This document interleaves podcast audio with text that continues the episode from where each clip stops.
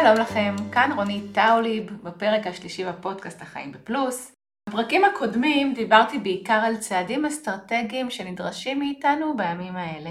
בפרק הזה החלטתי לעסוק בנושא שככה מעסיק את כולנו, בעיקר עם כל ההתייקרויות שאנחנו חווים בחודשים האחרונים, בשנה האחרונה, ואני רוצה להתמקד בפרק הזה בקניות שלנו בסופר. או במילים אחרות, איך להוציא פחות בסופר ועדיין להרגיש שפע. אז מיד מתחילים. בפרק הזה אני הולכת לספר לכם על שלושה כלים פרקטיים שאני באופן אישי פועלת על פיהם בשלוש שנים האחרונות לפחות.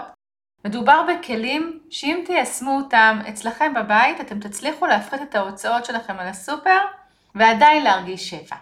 לפני שאני ממשיכה, חשוב לי שנהיה מיושרים. כשאני אומרת סופר ומדברת על סופר, הכוונה לכל הקניות שקשורות לבית, אם זה אצל הירקן, אצל הקצב, במכולת, וכמובן הקניות שאנחנו עושים בסופר. אחרי שנים של ליווי משפחות מכל הסוגים, ממגוון רמות הכנסה, אני יכולה לומר לכם בוודאות שהקניות בסופר זה סוג ההוצאה שהכי פחות כואב להתייעל בה ביחס לחיסכון שגלום בה. עכשיו בואו אני אסביר את זה. לדוגמה, אם אנחנו עכשיו צריכים להתייעל ב-500 שקלים בכל ההוצאות שלנו, בסך הכל ההוצאות שלנו. אם ננסה לחשוב, ה-500 שקלים האלה בחודש, איפה יהיה לי, באיזה סעיף תקציבי, באיזה קטגוריה, יהיה לי הכי פחות כואב להתייעל. האם בתקציב אולי של הבגדים, שאולי יש לי שם 1,000 שקלים או 1,300 שקלים בחודש, האם שם פחות יכאב לי לוותר על 500 שקלים? אולי על הבילויים, ונניח שהבילויים שלי זה 1,500 שקלים, ואני צריכה לצמצם 30 אחוז. האם שם פחות יכאב לי? או בסופר, שההוצאה שלנו די גבוהה שם, והיא נעה בדרך כלל בין 3 לבין 5,000, 6,000, אפילו 7,000 שקלים בחודש אצל חלק מהמשפחות? האם ה-500 שקלים שם, או אם נתייחס לזה כ-120 שקלים לשבוע, האם שם פחות יכאב לי? ואני רוצה לומר לכם שאצל מרבית המשפחות יש כל כך הרבה שומנים בקניות בסופר, שלוותר על סכום מסוים, בוא נניח לפי הדוגמה שלי 120 שקלים בשבוע, יכאב להם הרבה הרבה פחות מאשר להתייעל בסכום הזה בקטגוריות אחרות. עכשיו, מה שאני אומרת נוגע ב-90% מהמשפחות, אני מאמינה. ה-10% הנותרים יכול להיות שהם חריגים בתחום הזה ובנוף הזה, אבל מרבית המשפחות זה נופל בדיוק עליהם. חשוב לי שתדעו שאופן הקניות שלנו בסופר מושפע המון מהבית שממנו אנחנו מגיעים, ומאיזשהו מחסום שלא מאפשר לנו להתייעל בקניות בסופר, כי יש את האמירה הזאת שבאוכל לא חוסכים, או אצלי המקרר תמיד מלא. עם הזמן, הקניות בסופר הפכו עבורנו ליותר ממזון. נכון שיש שם אוכל, אבל לא הכל זה מזון, אני מתכוונת בלשון הזנה. יש שם כל כך הרבה דברים שאם נקנה פחות מהם, אני מבטיחה לכם, לא נחסיר שום דבר חשוב מאיתנו או מהילדים שלנו או נפגע בבריאות שלהם באיזושהי צורה. בסקר שערכתי בקבוצת הפייסבוק שלי, החיים בפלוס עם רונית טאוליב, שאלתי את החברים שם מה הסיבות העיקריות לכך שהם מוציאים הקניות בסופר יותר ממה שבאמת צריך. אז כמובן לא מדובר פה במדגם מייצג לפי חוקי סטטיסטיקה, אבל אפשר היה לראות שהסיבה המובילה היא קניות לא מתוכננות. אחרי הסיבה המובילה שהיא קניות לא מתוכננות, באה הסיבה, הרצון שיהיה מלאים בבית. וגם הסיבה השלישית היא מאוד דומה לזה, הסיבה הייתה שלא יחסר כלום בבית.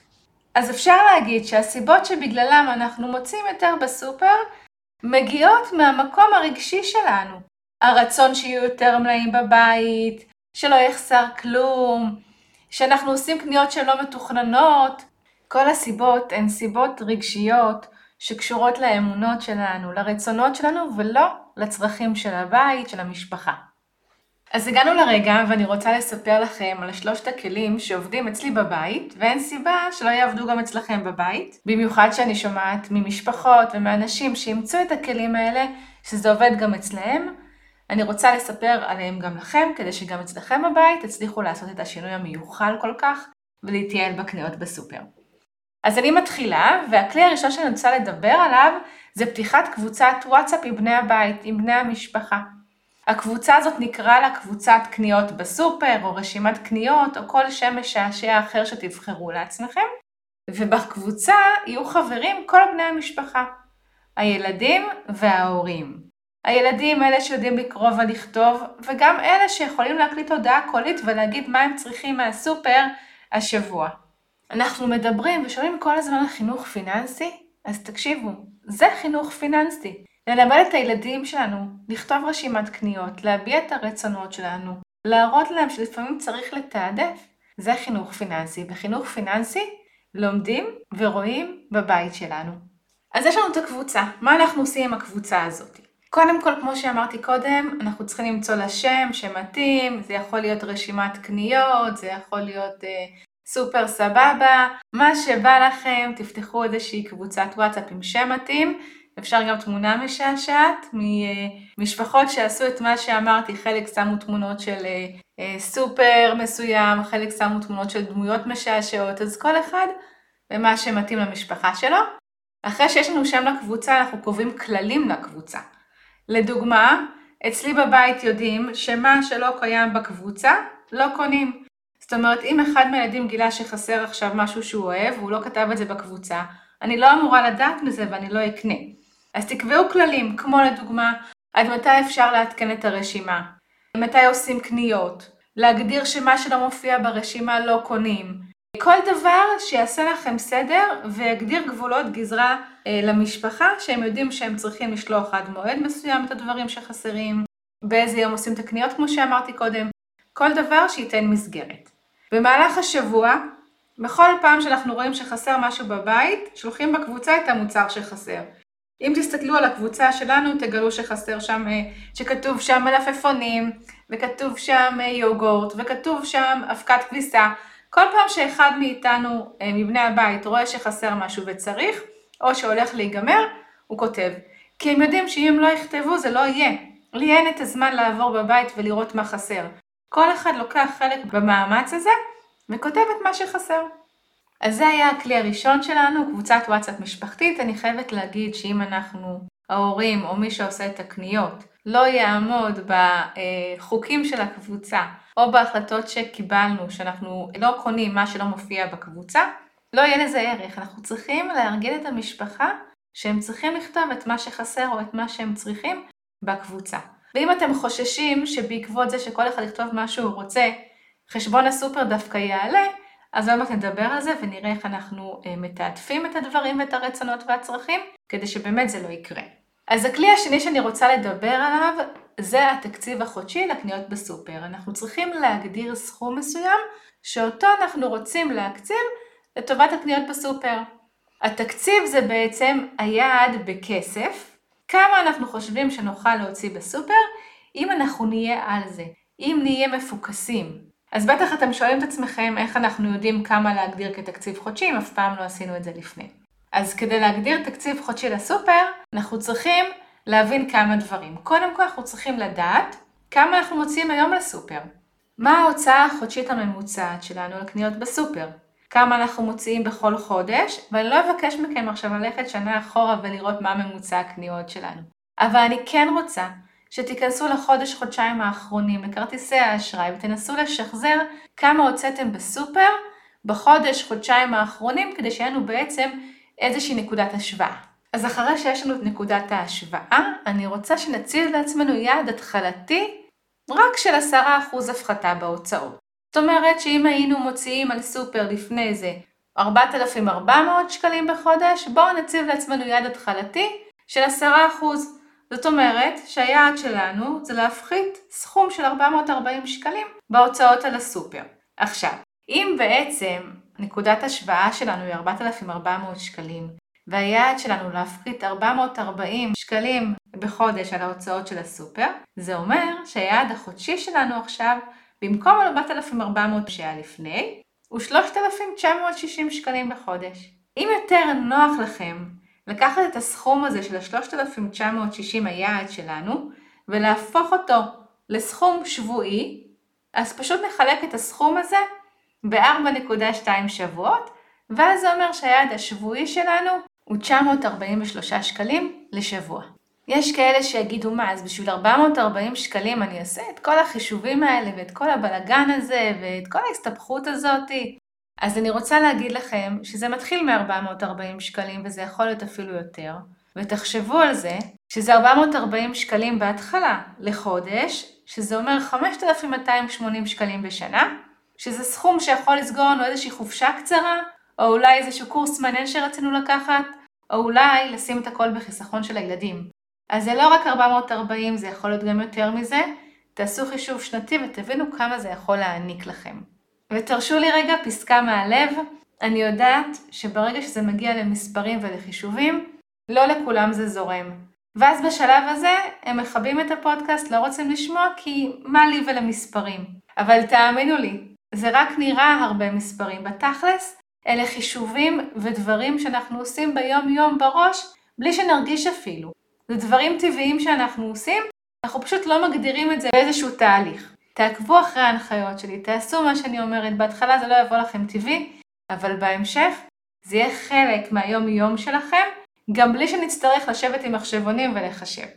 עכשיו אנחנו מגיעים לכלי השלישי, שזה בעצם ניהול הקניות בתכלס. יוצאים מהבית, מה צריך לדאוג שיש לנו לפני, מה לעשות בזמן הקניות וגם מה לעשות בקופה. אז אני רוצה להזכיר לכם שהכלי הראשון היה בעצם לפתוח קבוצת וואטסאפ עם בני המשפחה, הכלי השני היה להגדיר איזשהו תקציב לקניות בסופר, ועכשיו הגענו לשלב שבו אנחנו יוצאים מהבית, הולכים לקניות. אז לפני שאנחנו מתחילים, אנחנו מוודאים שיש לנו שני דברים. אחד, שיש לנו רשימת קניות, שזה בעצם כל מה שנכתב בקבוצה, והדבר השני, שיש לנו יעד, מה היעד של ההוצאה לקניות בסופר. אז מה עוד אנחנו עושים לפני שאנחנו מגיעים לקניות בסופר? אנחנו עושים סינון. כדי להכין את רשימת הקניות, אנחנו צריכים לעשות סינון של כל הדברים שבני המשפחה כתבו בקבוצה. אז אנחנו מסננים מהרשימה מוצרים שנכתבו בקבוצה, אבל אנחנו יודעים שיש אותם בבית, אבל כנראה אה, בני הזוג או הילדים לא ידעו שהם בבית, אז אנחנו מסננים אותם מהרשימה. אצלנו בבית, כל שבוע באופן קבוע, בלי לבדוק, בעלי כותב שצריך פיתות, כי הוא זה שמכין את הכריכים בבוקר לילדים. וכל פעם מחדש אני מוצאת שיש במקפיא לפחות חבילה אחת או שתיים שלמות. אז אנחנו צריכים לדעת באמת שמה שכתבו אכן חסר, ואנחנו מסננים מהרשימה מוצרים שנכתבו ואנחנו מעדיפים לא לקנות אותם. לדוגמה, הבת שלי כל הזמן מבקשת קורנפלקס שמלא בצבעי מאכל. אין מצב שאני אקנה את זה, בכל זאת אני האימא ואני מחליטה ואת זה אני לא קונה. אז בסינון מסננים מוצרים שאנחנו יודעים שהם קיימים בבית, ומוצרים שאנחנו לא רוצים להכניס אותם הביתה. אחרי הסינון אנחנו עושים תעדוף. אם יש לכם סבלנות ופנאי, תסדרו את הרשימה לפי סדר העדיפות. אני באופן אישי לא עושה את זה, אבל יש כאלה שעושים את זה ונותן להם סדר וביטחון וידיעה שבמידה והם יחרגו מהתקציב, יש דברים שאפשר להוריד. אז זה היה לפני שמתחילים בקניות. מה אנחנו עושים בזמן הקניות? אז המלצה שלי בזמן הקניות, קודם כל לא להביא ילדים לקניות. אם אין ברירה, ובכל זאת הילדים הגיעו איתנו לקניות, צריך לסכם איתם מראש שהם בוחרים מוצר אחד בלבד שהם רוצים. ואנחנו גם מסכמים שעד שאנחנו לא משלמים אנחנו לא פותחים את המוצר הזה. כי בהתחלה הם ראו משהו אחד שהם רוצים, פתחו אותו, התחילו לאכול, ואז אנחנו מתקדמים בסופר והם מגלים בין המדפים עוד דברים שהם רוצים. אנחנו לא רוצים להגיע למצב של ויכוח איתם או של לקנות עוד משהו שאנחנו לא צריכים. אז אם נשמור את המוצר סגור ורק כשנגיע לקופה אנחנו בעצם נפתח אותו, אז הילדים יוכלו לבחור ולהגיד, טוב, אני מוותר על זה ובוחר משהו אחר. אז זה לגבי ילדים וקניות. דבר נוסף שעושים בזמן הקניות, קונים רק מוצרים שברשימה. אפשר לסטות בקטנה אם נתקלתם במוצר ש... שאנחנו רוצים ואנחנו בטוחים שצריך, אבל שכחנו לרשום. הכל טוב, מותר להיות גמישים, גם אני, כשאני הולכת לקניות, אם יש דברים שאני יודעת ששכחתי לכתוב, אז אני אקנה אותם גם אם הם לא ברשימה. דבר שלישי, לא קונים יותר רק כי יש מבצע. לדוגמה, שתי חבילות שקדי מרק עולות 20 שקלים במבצע, אבל חבילה אחת 11.90. עדיף לחשוב שהוצאנו עוד שקל 90, מאשר שהוצאנו עוד 8 שקלים ו-10 אגורות יותר ממה שהיינו צריכים. אבל יחד עם זאת, אם אתם יודעים שבמהלך החודש שתי חבילות שקדי מרק התחסלו, אז זה ממש בסדר לקנות את המבצע. תפעילו שיקול דעת ותחליטו האם המבצע הזה הוא משהו שמתאים לכם כרגע או לא. אז הגענו לקופה, אחרי שהסתובבנו בסופר ומילאנו את העגלה, מה אנחנו עושים בקופה? בקופה אנחנו מסדרים את המוצרים בשתי ערימות. מוצרים שבכל מקרה אנחנו נקנה ולא נוותר עליהם, ומוצרים שזה בסדר לוותר ולדחות לשבוע הבא. אז אנחנו מתחילים בקופה עם המוצרים שהם must, ורק אחר כך, אם נשארה יתרה, אנחנו מעבירים את האחרים. עכשיו, בקנייה באינטרנט זה ממש פשוט, כי אנחנו רואים ואנחנו יכולים להוריד ולהוסיף, אבל גם בסופרים שיש בהם קופות בשירות עצמי, ככה אין מצב שלא נעים לי מהקופאית, כן נעים לי מהקופאית או מהקופאי, ואנחנו מסדרים בעצם את, ה, את המוצרים לפי הסדר שאנחנו רוצים, קופה בשירות עצמי, אני מחליטה מתי אני מעבירה מה. זה מבחינת איך אנחנו מגיעים לקופה ואיך מסדרים את המוצרים. דבר נוסף בקופה, תזכרו, לא משלמים בתשלומים. קניות בסופר זה משהו שקורה כל שבוע, כל חודש, חלוקה לתשלומים לא תעזור לנו. אז סיימנו את החשבון, יצאנו מהסופר, הדבר האחרון שאנחנו עושים, אנחנו מתעדים את סכום הקנייה ובודקים איך אנחנו מול התכנון החודשי או השבועי. כמה נשאר לנו עד סוף החודש או עד סוף השבוע, תלוי איך החלטתם לנהל את התקציב החודשי-שבועי שלכם. מתעדים את סכום הקנייה שלכם. זה יכול להיות או באפליקציה שלי החיים בפלוס, בקטגוריה של הסופר, אם זה בקבוצת וואטסאפ שיש לכם עם אה, בן הזוג או בת הזוג, לא משנה איך, אבל לכתוב כמה יצא על הסופר. לסיכום אני רוצה להגיד כמה דברים. אני יודעת שלכל משפחה יש את הרגלי קניות שלה, את האילוצים שלה, את היכולת שלה. הדברים שדיברתי כאן, שאמרתי כאן בפודקאסט, מתאימים למרבית הבתים בעיקר בגלל הגמישות שיש בזה. אין פה דברים שהם חד משמעיים. ניתן לשנות את אחוז החיסכון, את אדירות הקנייה, לשלב בין קנייה אחת גדולה להשלמות במהלך החודש. שורה התחתונה, תדעו לכם שזה אפשרי. זה אפשרי ובסופר זה המקום שהכי קל להתייעל בו הכי הרבה ביחס להשקעה. והכי חשוב לי שתזכרו שאין נכון או לא נכון. יש מה שמתאים לי ולמשפחה שלי, או שלא מתאים. אם יש לכם שאלות או כל דבר אחר, או רצון לשתף, אני עונה על כל שאלה בקבוצת הפייסבוק שלי, החיים בפלוס עם רונית טאוליב. נשתמע בפרק הבא, להתראות.